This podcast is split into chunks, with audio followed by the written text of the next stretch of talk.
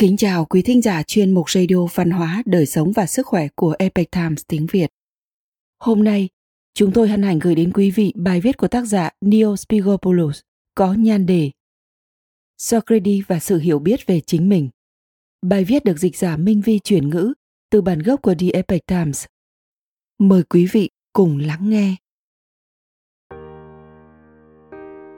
Socrates sinh năm 470 mất năm 399 trước công nguyên, là một triết gia người Hy Lạp cổ đại. Ông được coi là một trong những người đã sáng tạo ra nền triết học phương Tây và là nhà triết gia đạo đức đầu tiên của nền tư tưởng đạo đức phương Tây.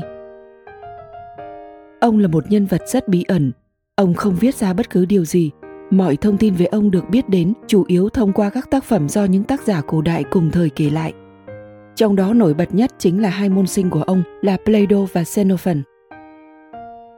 Socrates có sức ảnh hưởng vô cùng mạnh mẽ đối với những triết gia sau thời kỳ cổ đại và hiện đại. Những tác phẩm văn học, nghệ thuật và văn hóa đại chúng miêu tả về ông đã khiến ông trở thành một trong những hình tượng được biết đến rộng rãi nhất trong nền tư tưởng triết học phương Tây. Ông có phải là một người ngay thẳng và chính trực như sử gia Xenophon đã mô tả? Liệu ông có phải là nhà triết học đạo đức tiên phong, vẽ nên những cuộc đối thoại như triết gia Plato đã thể hiện trong các ghi chép? Và liệu ông có phải là người đã đút xúc triết học từ thiên đường rồi đưa nó vào từng trái tim, từng ngôi nhà như nhà văn và chính trị gia người La Mã Kagran đã khẳng định. Mọi giả thuyết và kết luận đều có thể xảy ra vì Socrates không để lại bất kỳ tài liệu nào liên quan đến các bài giảng của ông. Những người sống gần gũi ông và những người quan tâm đã viết lại cho ông. Bản chất đôi khi trái ngược với những giả thuyết và kết luận. Do vậy, cái tên vấn đề Socrates hay nghi vấn Socrates vẫn là chủ đề của nhiều cuộc tranh luận. Dù các học giả có đưa ra giả thuyết và kết luận ra sao, Socrates cũng đã để lại một di sản văn hóa liên quan đến bản chất và cuộc sống của con người. Tri thức về thế giới tự nhiên bên ngoài nếu không có ý nghĩa thiết thực đối với cuộc sống của con người cũng chỉ là thứ yếu. Mọi tri thức có liên quan đến bản chất và cuộc sống của con người đều đáng được sở hữu và cần phải được tích lũy theo cách nói của Socrates, cuộc sống vô minh thì không đáng để sống. Tự biết mình Nhiều người đã cố gắng luận giải cụm từ này để hiểu được ý nghĩa sâu sắc nhất. Không mấy khó khăn để hiểu chúng, nhưng để biết rõ chính xác một người có thể hiểu được nội hàm hay không thì phải thông qua hành động của người ấy. Một người ý thức được sự tồn tại và hành động của bản thân cũng sẽ hiểu người khác. Ở cấp độ đơn giản hơn, đó là sự khám phá thói quen của một người là tốt hay xấu? Liệu người đó có khả năng học hỏi và cải thiện bản thân trong suốt cuộc đời của mình hay không?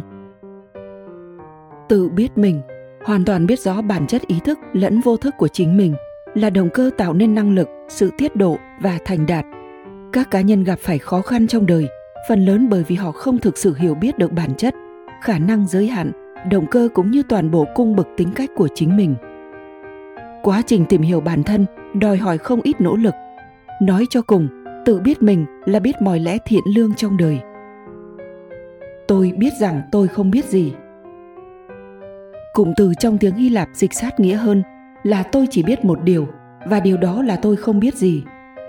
Socrates không có ý nói rằng ông không biết gì, mà là con người không thể biết bất cứ điều gì một cách chắc chắn tuyệt đối, mặc dù ông có thể cảm thấy tự tin về một số điều nhất định. Socrates khám phá bản thân và càng khám phá, ông càng nhận ra rằng sự hiểu biết của ông là hữu hạn. Dòng tư tưởng này của Socrates tương tự với triết học phương Đông.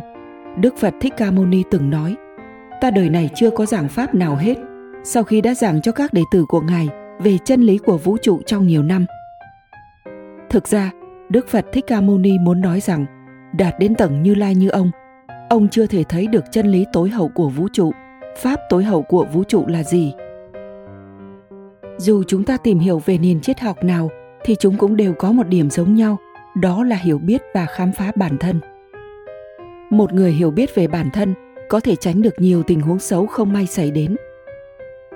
Câu chuyện về Daedalus dưới đây như một lời nhắc nhở chúng ta về những giới hạn của con người. Daedalus là một nghệ nhân vô cùng khéo léo. Khéo léo đến mức người ta cho rằng ông có thể tạo ra mọi thứ giống như thật. Ông vua Minos nhốt Daedalus trong một tòa tháp để không cho ông biết về một mê cung nổi tiếng trên đảo Crete ở Hy Lạp. Daedalus và con trai Icarus muốn thoát khỏi hòn đảo Crete và họ chỉ có thể trốn thoát bằng cách bay. Vì vậy, Daedalus đã làm hai đôi cánh. Ông cảnh báo Icarus không nên bay quá cao vì sức nóng của mặt trời sẽ làm tan chảy sáp, cũng không bay quá thấp vì bọt biển sẽ làm ướt đôi cánh khiến chúng không bay được nữa. Như vậy, hai cha con đã bay đi. Họ băng qua Samos, Delos và Lebantos.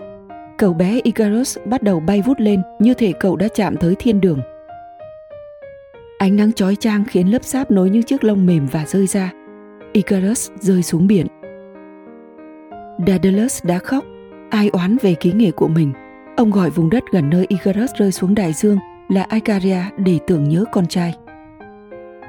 Dù không hiểu rõ bản thân, nhưng Icarus đã không nghe lời khuyên tận tâm của cha. Nhưng con người lại thường cho rằng chúng ta biết tất cả mọi thứ, nên luôn phải đối mặt với những tình huống rất khó khăn. Quý thính giả thân mến, chuyên mục radio văn hóa, đời sống và sức khỏe của Epoch Times tiếng Việt đến đây là hết. Để đọc các bài viết khác của chúng tôi, quý vị có thể truy cập vào trang web epochtimesviet.com. Cảm ơn quý vị đã lắng nghe, quan tâm và ghi danh theo dõi kênh. Mến chào tạm biệt và hẹn gặp lại quý vị trong chương trình lần sau. Kính chúc mọi điều bình an và tốt lành tới quý vị cùng người thân.